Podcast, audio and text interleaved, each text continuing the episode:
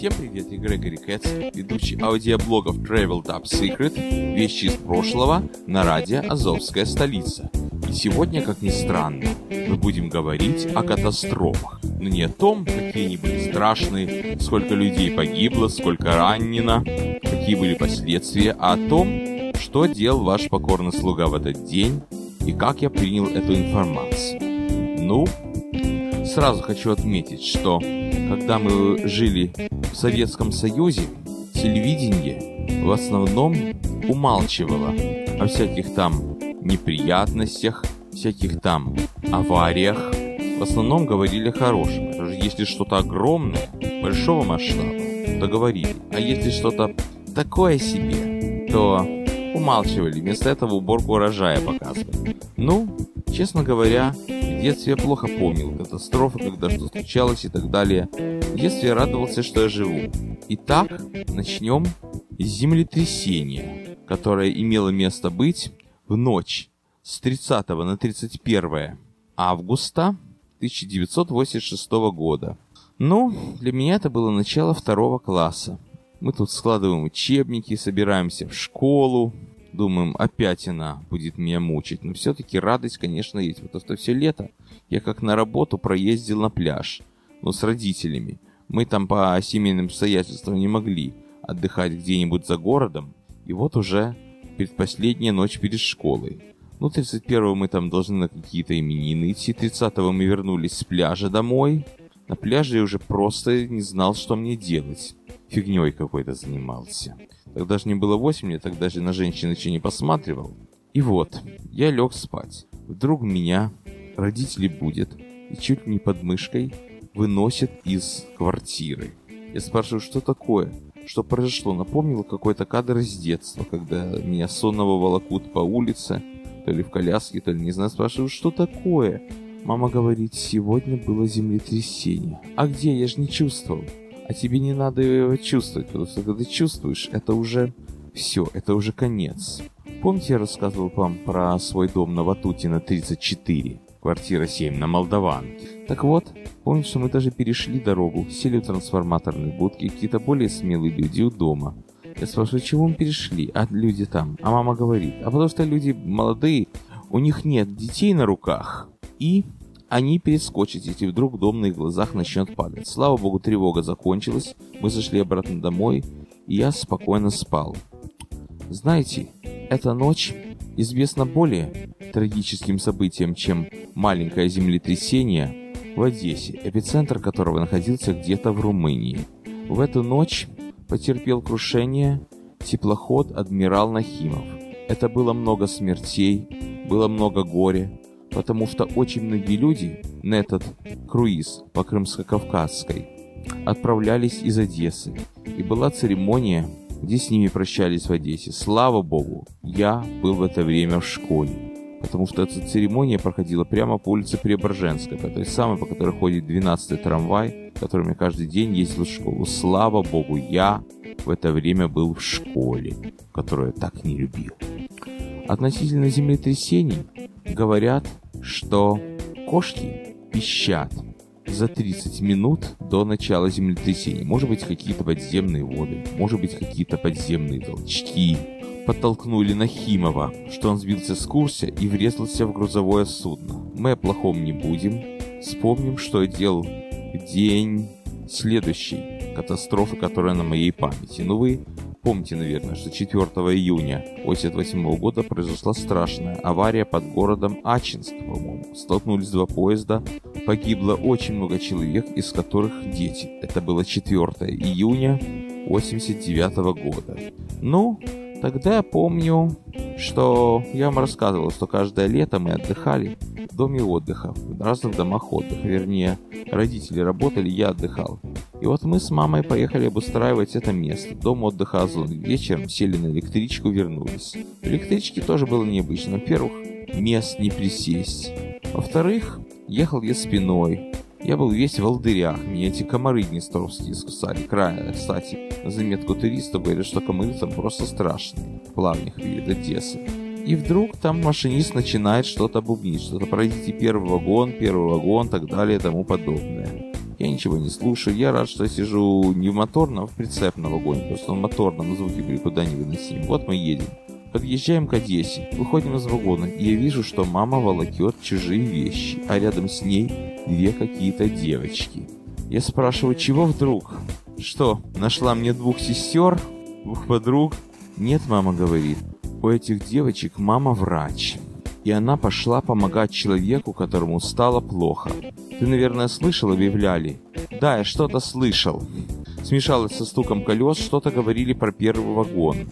Но это машинист или помощник его объявлял о том, что в первом вагоне человек, которому нужна срочная медицинская помощь, и мама этих девочек пошла его спасать. Поэтому я волоку их сумки.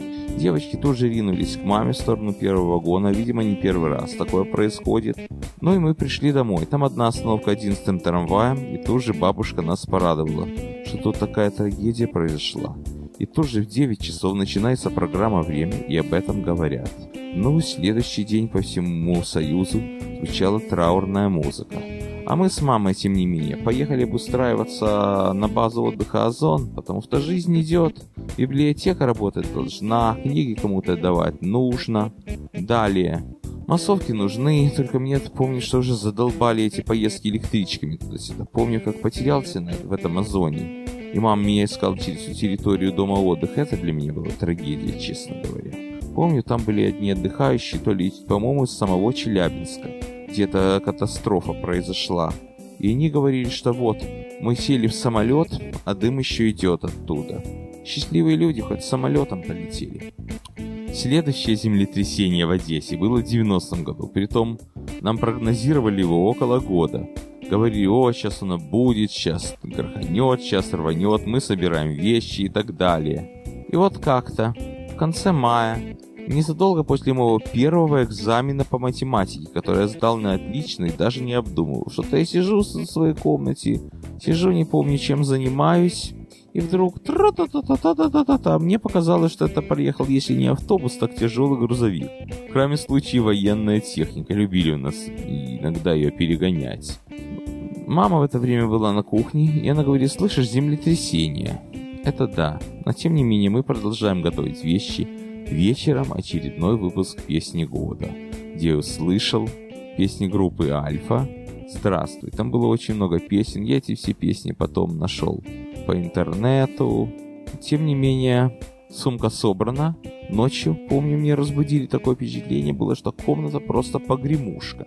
По телевизору, конечно, трубили, что землетрясение, что эпицентр в Румынии и что оно было где-то 5 баллов по шкале Рихтела. Тогда я был еще ребенком, меня завораживало. Помните, я рассказывал про фигурки на богадельне? Страшно было, что вот попадем в недра земли.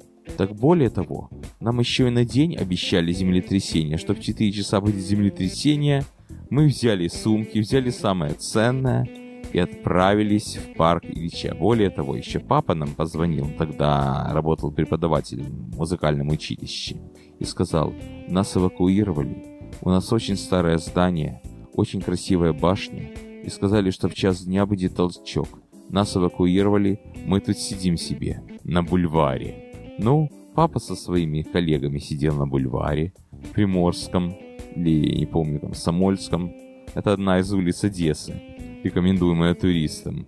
Наверное, все-таки на Комсомольском. Неважно, на каком бульваре. Мы с мамой на своем бульваре, то есть в парке Ильича. Помню, там была забавная картинка. Я, конечно, сыграл Кигельбан. У нас там был чешский лунопарк. Там была такая клумба. Сидим, рядом море аттракционов. Там был аттракцион «Лебеди», которые с пневматикой работают. И вот подошло время, контрольное время 4 часов. Должен быть самый главный, самый страшный толчок. А тут, как ни в чем не бывало. Точно еще какие-то мужики возятся с лошадью, начинают ее баловать или как-то там дрессировать, и она забегали, матом-перематом ругаются. Наконец-то бедную лошадь довели до того, что она побежала на клумбу, а эти мужики за ней устремились. И думают, ну, сейчас лошадь выйдет и кого-нибудь из детей придавит. А кто-то из отдыхающих в парке сказал, ну, если она это сделает, так ее пристрелят. А потом Совершенно спокойно остановки 8 героев против одной лошади. Вот так вот весело мы встретили землетрясение 1990 году. Следующая катастрофа, которую я повидал за свою бытность и которая на ум мне приходит, это путь в 1991 году. Многие из вас, наверное, еще тогда не родились или пешком под стол ходили. Я тогда тоже был не шибко взрослый, вообще не разбирался в политике. Я любил физику, математику, радовался тому, что у меня где такой предмет, как химия. И вот 19 августа 91 года. Думаю, ребятам моего поколения объяснять не надо, что это за дата. Мы включаем телевизор и слышим, что по Москве идут танки. Военная техника идет пока. Вроде бы как без выстрелов. Ну, выстрелов там я не помню. Были, не были, не помню. Но ситуация называлась ГКЧП. И я тогда был настолько инфантильный весь сам себе, что меня не пугало много.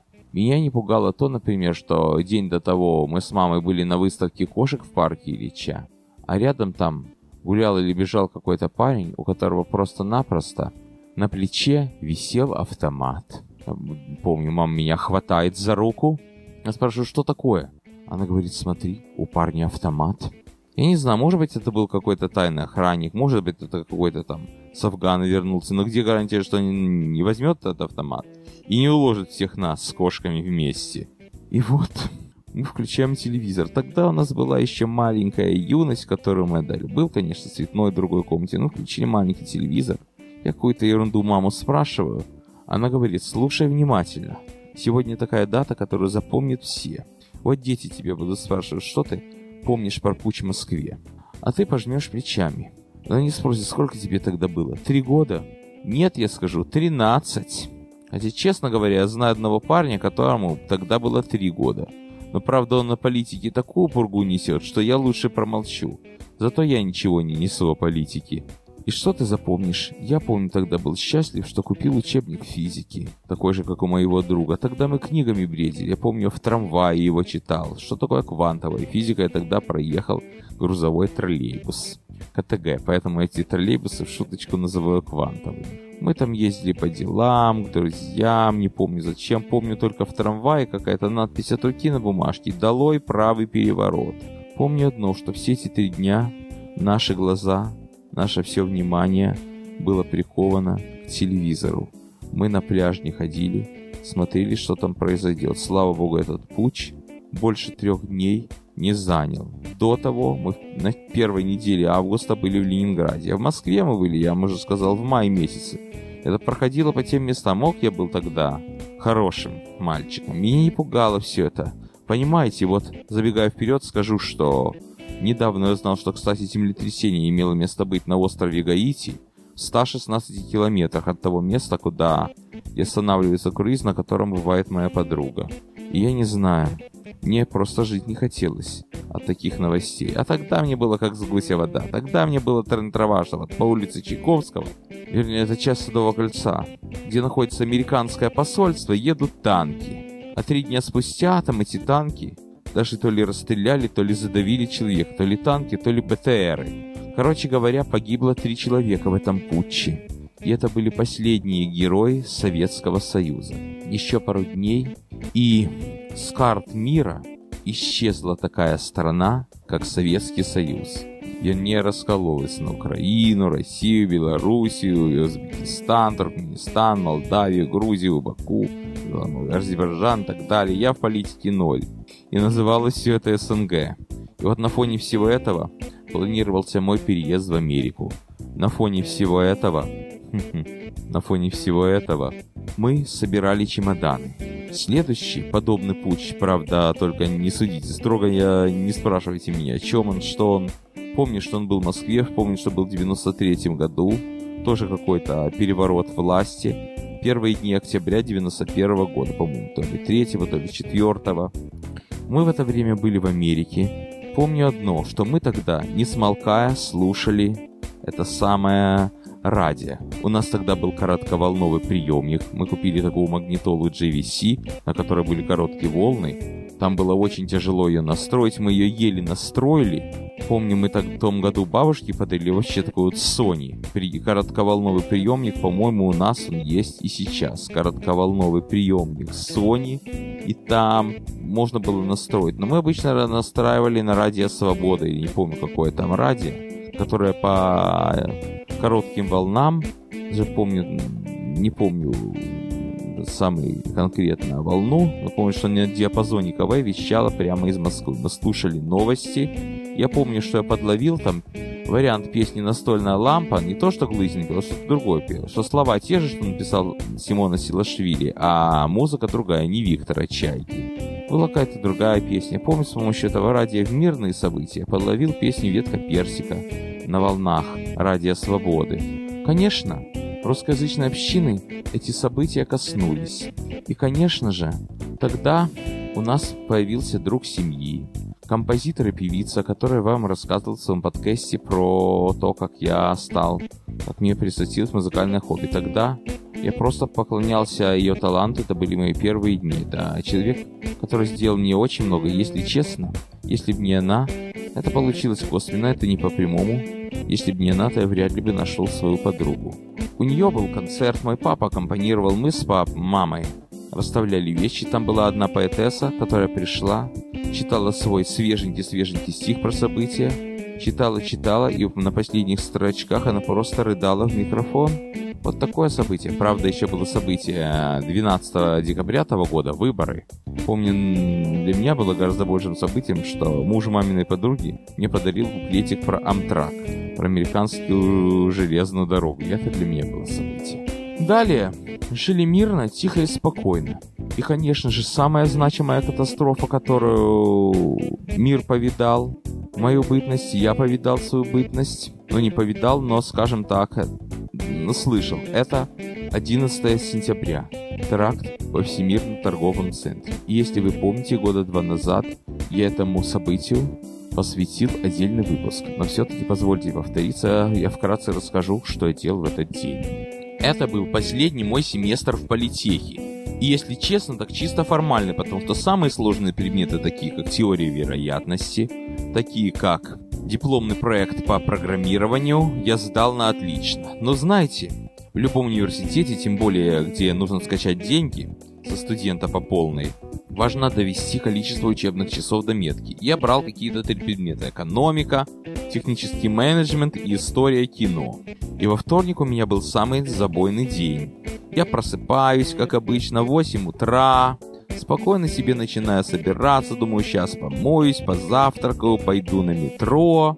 И где-то так примерно в 8 56 или в 9.06 звонит мама и говорит, ты давай осторожно. Вернее, папа говорит, ты перед тем, как езжать в свой политех, проверь новости и позвони, мама волнуется. Я спрашиваю, а что? Подожгли Всемирно торговый центр. Дальше мы смотрим телевизор, оказывается, его не подожгли. Его подожгли с помощью реактивных самолетов. Его врезались два самолета, через час башни рушатся, через час море смертей. Крыша, конечно, едет от этого по-страшному. Первым делом я радую, что я и мои близкие работают не там, что мы с папой дома, а мама поехала в свою часть Манхэттена, до которой это не коснулось. Правда, когда мы с ней добирались на работу за полгода до того, жили в другой квартире, автобус проезжал прямо мимо этих башен, но останавливался там на минуту. Так он бы уехал. Сразу вспоминается всех, кто работают либо в этих башнях злополучных, либо рядом. И вот один из моих очень хороших знакомых в этот день, слава богу, заболел, поэтому не пришел туда.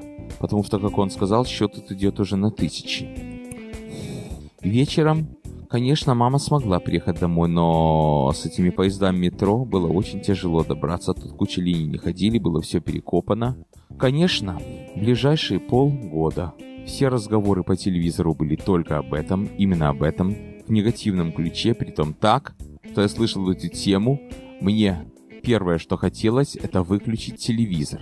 Это сейчас я спокойно, тихо и свободно говорю. Год назад я был на этом мемориале, там на месте этих близнецов сделали два котлована.